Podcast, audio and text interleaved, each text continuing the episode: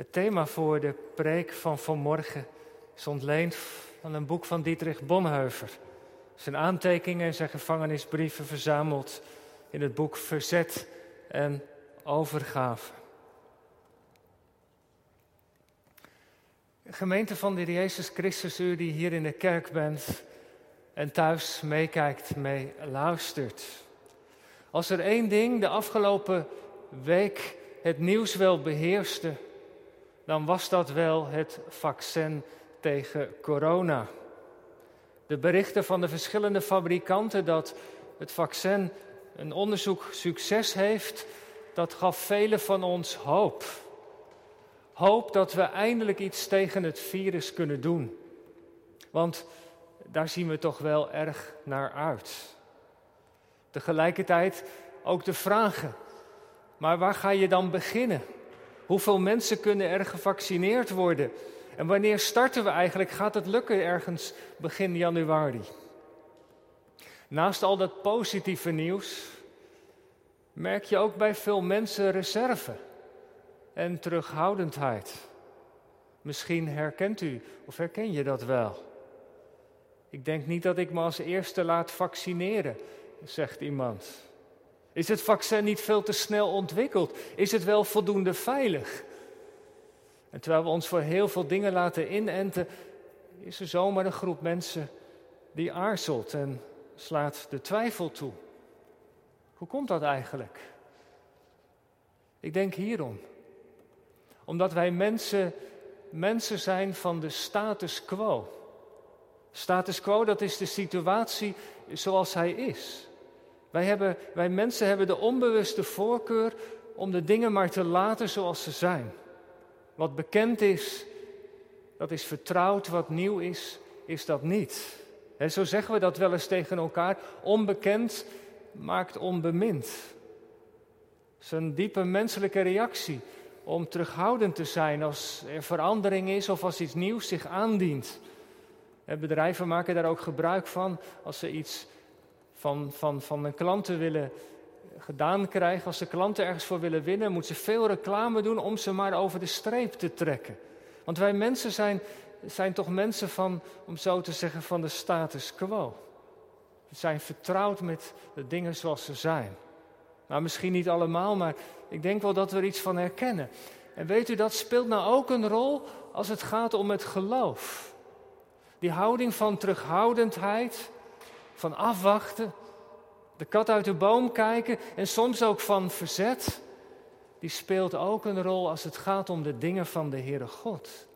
Want hoe zouden wij reageren als God tot ons zou spreken zoals hij dat tot Zacharias doet, tot Elisabeth en tot Maria?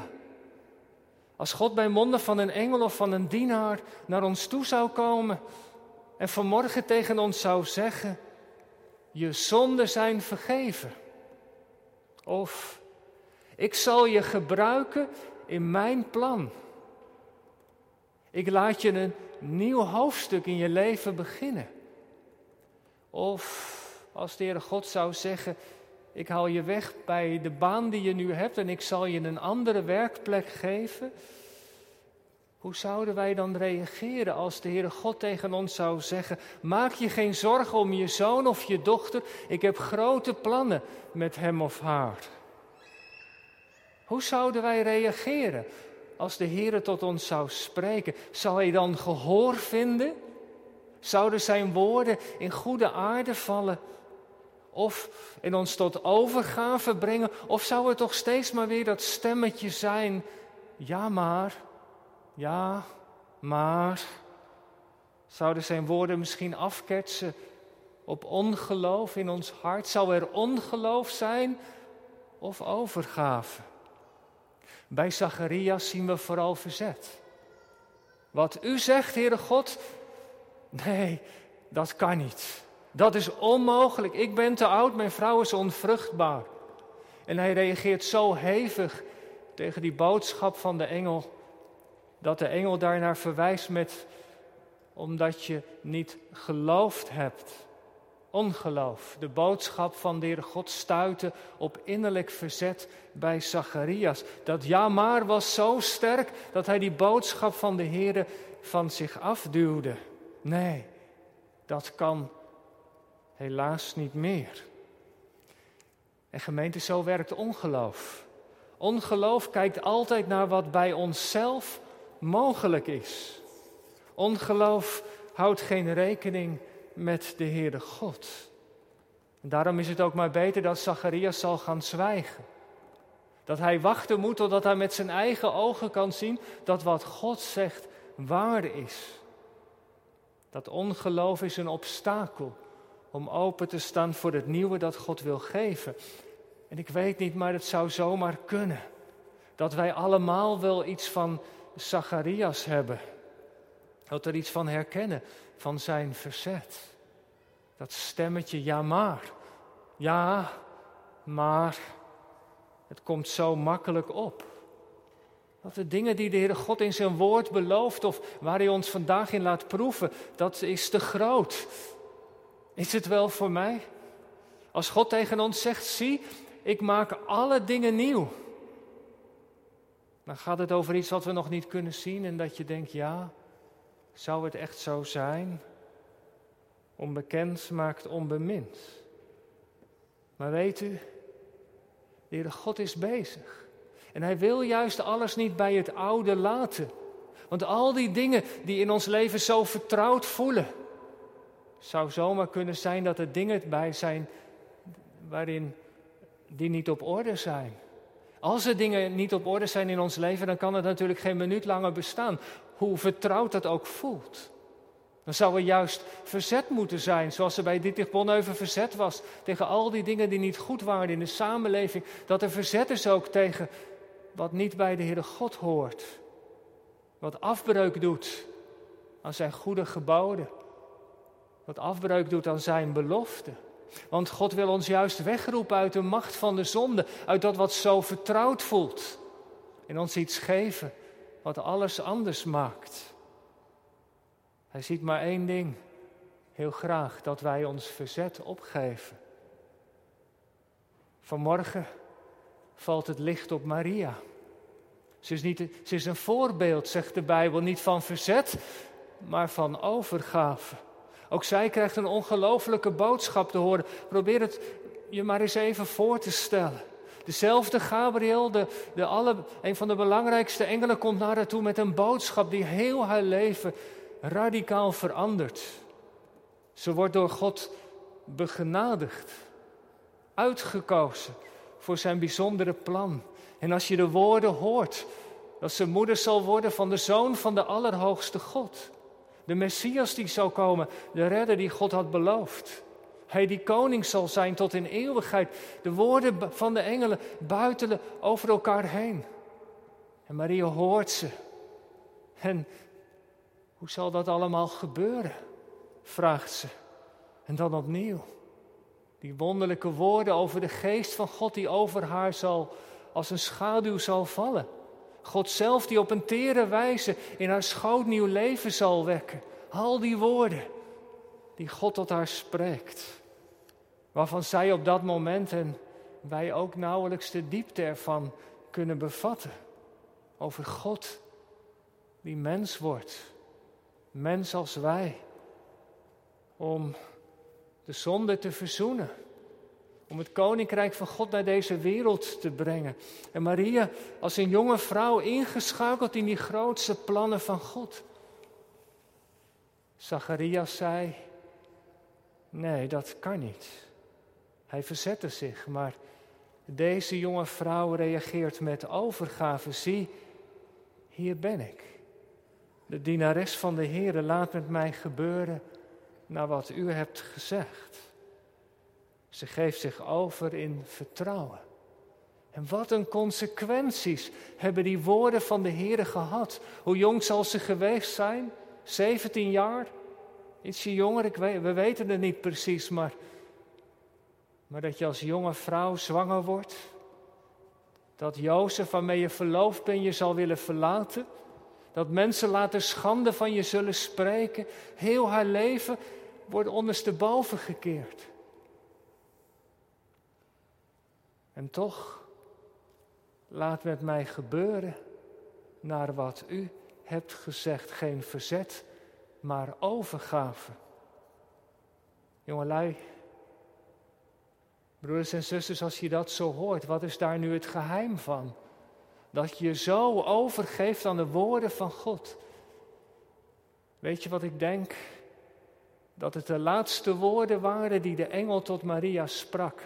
In vers zevenendertig, daar, daar zegt de engel: want geen ding zal bij God onmogelijk zijn. Als de engel die woorden heeft gesproken, dan geeft Maria zich gewonnen. En waarom dan? Maria kende dat woord. Het had al veel eerder geklonken in de geschiedenis van Israël. Helemaal in het begin. Abraham en Sarah. Ze konden geen kinderen krijgen en dan was er opeens dat woord. Maar voor God is geen ding onmogelijk. En jaren later, ten tijde van de ballingschap, zal het ooit goed komen tussen God en zijn volk. En als het volk dan denkt dat de toekomst over is, is daar de profeet. Dat voor God niets onmogelijk is. En daarna bij de terugkeer uit de ballingschap, als de tempel verwoest is en herbouwd zal gaan worden. En het volk zit bij de pakken neer, maar dat gaat ons nooit lukken. Als het volk met lege handen staat, is er opnieuw dat woord van God. Zou voor de Heere iets te wonderlijk zijn? En het is dat woord wat Maria over de streep trekt. Want dat woord van de engel, dat richt de aandacht niet op Maria zelf, maar op God. Wat bij mensen, wat bij jou, wat bij u onmogelijk is, bij mij, dat is mogelijk bij de Heere God. En laat dat woord nou eens doordringen tot je hart, tot uw hart. Het werkt bij Maria zo, dat ze zich gewonnen geeft. Ze begrijpt nog niet alles wat, wat er allemaal met haar zal gebeuren. Maar dat woord van God, dat trekt haar over de streep. Als het, als het toen bij Abraham, als het toen in de ballingschap, als het toen op al die momenten waar is gebleken, zou dat dan ook bij mij vandaag niet zo kunnen zijn? En zo geeft Maria zich over. Gewonnen. En ik dacht, lieve broeders en zusters, is dat ook niet de ervaring die wij soms ook mogen hebben? Dat je hier in de kerk zit of thuis, onder het woord. Je bent uit de Bijbel aan het lezen en dat er zomaar iets is. Een woord van God wat bij je binnenkomt. Momenten dat woorden tot je klonken. En dat je dacht, jongen, dat dat waar is. Als dat waar is, wat bijzonder. En ik geloof, gemeente, dat dat nog steeds gebeurt. Dat de Heere onder ons aan het werk is. Soms zo dat je wordt stilgezet of, of, of bemoedigd, dat kan ook. Dat je jaren later nog weet, dat moment waarop dat gebeurde, waar je zat of waar je was. En dat je misschien ook wel aan je kinderen hebt verteld of aan anderen op je Bijbelkring. Dat woord van God wat binnenkwam en zo je leven in zijn perspectief zette. Misschien was het zomaar een keer je belijdenistekst. Of de trouwtekst. Of dat woord. Ik zal je raad geven, mijn oog is op je. En het gaat al heel wat jaren met je mee. Of die woorden die toen zo klonken. Volg mij. En dat woord dat heeft je leven gestempeld. En zo kunnen er van die woorden van de Heere zijn die met ons meegaan. Of een lied of iets anders. En, en waarom hou je eraan vast? Waarom koester je? Nee, omdat het zo belangrijk voor je was. Maar misschien soms ook omdat je er niet meer onderuit kan. Zo was het bij Maria. Dat woord was het juiste woord op het juiste moment en het kwam binnen. En dan geeft ze zich ook gewonnen. Zie, hier ben ik. Ze stelt zich dienstbaar op, Maria. En Lucas vertelt dat de plek die zij inneemt in de heilsgeschiedenis van God, uniek is. Een hele bijzondere plek heeft zij daarin. Zullen we vanmiddag ook in de verkondiging zien. Ze zal zalig gesproken worden. Een unieke plaats. Ze mag de moeder zijn van de Zoon van God. Stel je voor.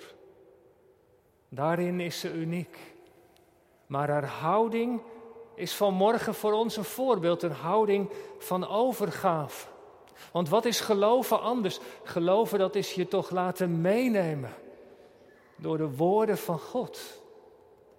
Dat wat er tegen je gezegd wordt, als mensen aan je vragen, waarom geloof je eigenlijk? Ja, wat moet je daarop antwoorden? Misschien dit, ik heb een woord van de Heere gehoord en daar kom ik niet meer onderuit. Geloven is dat je gaat meebewegen met de woorden van de Heere. En weet u, soms kan het helpen om daar specifiek om te bidden.